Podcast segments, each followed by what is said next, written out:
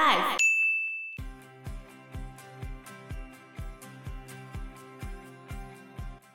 叫做盖伊福克斯面具。嗯，那这个面具呢，其实是有由来的。盖伊福克斯他曾经在一六零五年企图在伦敦炸毁上议院。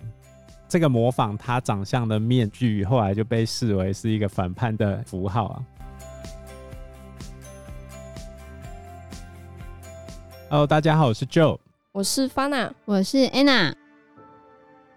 温斯顿跟茱莉亚在公园重逢，他们两个都承认他们出卖了对方，因为你根本不在乎这件事情会不会发生在别人身上，你就会为了你自己。出卖你最心爱的另外一个人，这就是一个囚徒困境的问题嘛。他的情境是这样：囚徒困境就是有甲跟乙两个囚犯，如果这两个人都不供出对方的话，那他们两个只要被判半年就好。如果呢，甲出卖乙，或者乙出卖甲。出卖人的那个人当场可以获释啊，真香！哎呀，假设甲讲话，乙没有讲话，那乙会被判十年。那在第三种互相检举的话，两个人都会被判五年。小聪明啊，要以和为贵，要讲武断。温斯顿就是陷入这样的状况嘛。那如果两个人都不讲话呢？就是半年了。哦。问题是你会不会讲啊？为什么会陷入这样的心理环境？因为你只在乎你自己，反省，因为你只在乎你自己，这是人性吗？对吧？很可怕吧？对啊，很可怕哎，就是一直在洗脑你，然后折磨你，然后把你爱的人剥夺掉，然后把你对党的爱植入到你的脑海里。最后，你只能够接受，你就只爱你自己，你只能爱党，不能爱其他的东西，然后不能对党有其他任何的不满的情绪。温斯顿最后就变成一个喝酒的闲散人员。对啊，因为他已经没有什么人生意义的。可是他热爱党，他不能再继续做他之前那份工作吗？可是他的罪还是被判了死刑啊，最后还是死啊，他只是被放出来。所以他的罪行到底确切是什么？就是因为他跟茱莉亚偷情嘛，然后但他的日记有被找到吗？有哦，被毙掉之前他说我爱老大哥，心甘情愿的为老大哥去死。原本还期待说他会找出什么跳脱的方法，没有啊，最后就死啊，就这样被监控的人生，你可以接受吗？没有办法，老大哥正看着你。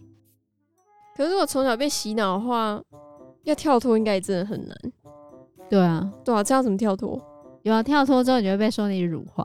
哦，谁妄想这样干，必将在十四多亿中国人民用血肉铸成的钢铁长城面前，碰得头破血流。我们来看一下跳脱的另外一个故事，就是。电影《V 怪客》，不过这是一个少年漫画式的一个过程啊。《V 怪客》的故事设定在二零二零年，然后当时候英国是受到法西斯政党所控制，那这也是一个集权政党，法西斯比较偏右，可是不管左派还是右派走到底，你往极端走都是极权政体啊。他的主角是一个年轻的劳工阶级，叫做。艾维，嗨，因为他们集权统治嘛，就你一定的时间内其实是不可以出去的。有一次，艾维他就是违反宵禁外出，他在违反外出的时候被政府的秘密警察的成员围堵，然后因为他长得很漂亮，然后他们想要对他图谋不轨的时候呢，就被一个简称 V 的男子救走了，戴着面具，对，戴着面具。然后，但是 V 其实是被政府视为是恐怖分子的。嗯，那这个面具呢，其实是有由来的，叫做盖伊福克斯面具。盖伊福克斯他曾经在一六零五年企图在伦敦炸毁上议院。这个模仿他长相的面具，后来就被视为是一个反叛的符号啊。比如说最有名的网络骇客匿名者，他就曾经用过这个面具肖像，然后反政府游行都会出现这个符号。然后 V 后来其实有带着艾维去他的家，然后招待了他。可是艾维发现 V 其实是恐怖分子，因为 V 有杀死了政府的代言人，而且试图要去暗杀其他政府高官，他就觉得很可怕，他就很害怕 V。所以他又要离开 V，后来 V 有希望艾维可以协助他暗杀主教。艾维一开始的时候假意协助他，但他要去跟主教泄露出暗杀他的计划。主教本来也是要对艾维图谋不轨，然后后来 V 就是下手杀了主教，艾维就趁乱逃跑。就艾维趁乱逃跑的时候呢，他决定躲在他的电视台上司的家里面。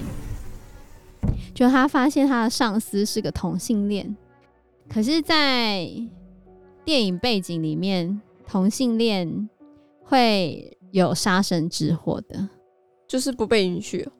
英国早期的时候，他们同性恋是违法的哦。像电脑之父图灵，就是因为被强制治疗，然后最后他自杀。强制治疗，知道怎么治疗？强迫他服用一种药物啊，那个药物应该会让他精神整个不正常。圆盘快速转动，加速解码，最快十五分钟就能破解德国军队的电报，掌握最新情资，扭转战局。除了机器创新，图灵划时代的理论图灵测试能判定机器是否具有类似人类的思考能力。就在图灵想进一步研究人工智慧时，一九五二年因为同志身份遭到判刑，得接受荷尔蒙注射的化学去世刑罚。二零一三年，英国女王送上迟到的赦免，进一步促成二零一七年的图灵法案。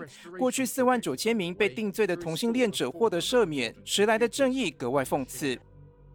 艾维在他的上司这边，后来也被秘密警察闯入他上司家，然后把上司带走，也把艾维带走，然后艾维就被关起来，受到严刑拷打。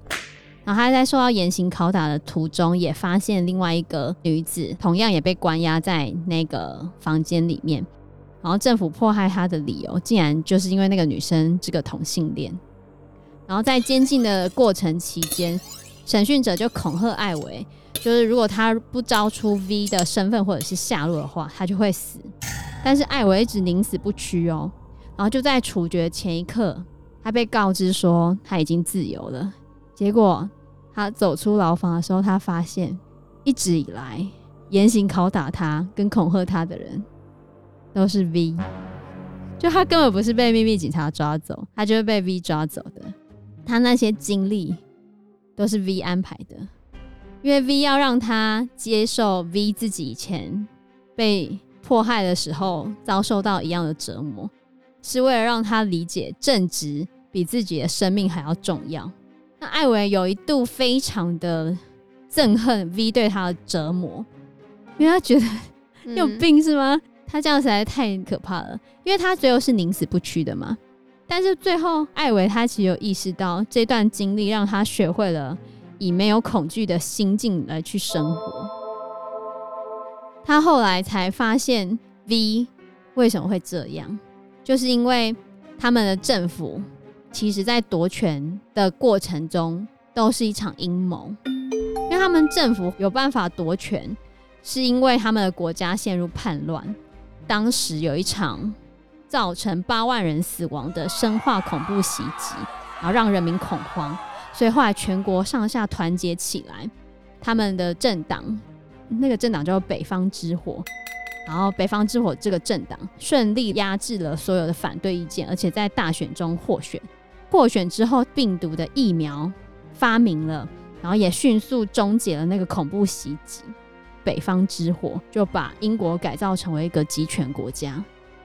可是这一切，那个造成八万人死亡的生化恐怖攻击，其实是北方之火的阴谋。对，他们当初在为了制造病毒的时候，他们有关押了一群人，就是那些异议人士或者是一些政治犯，他就把那些异议人士，像可能同性恋啊，或者是对于他们有意见的那些人，全部抓起来，然后进行活体实验。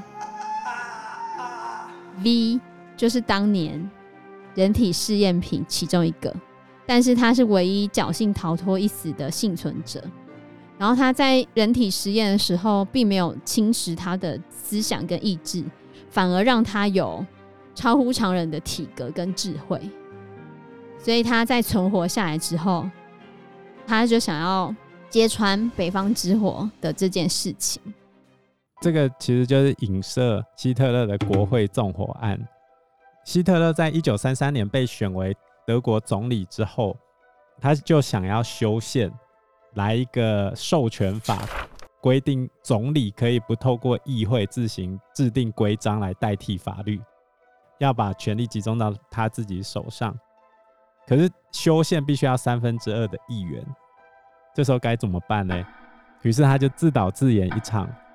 纵火案，在一九三三年的二月二十七日晚上的时候，德国柏林到处发生火警，然后国会大楼还发生爆炸，燃起大火。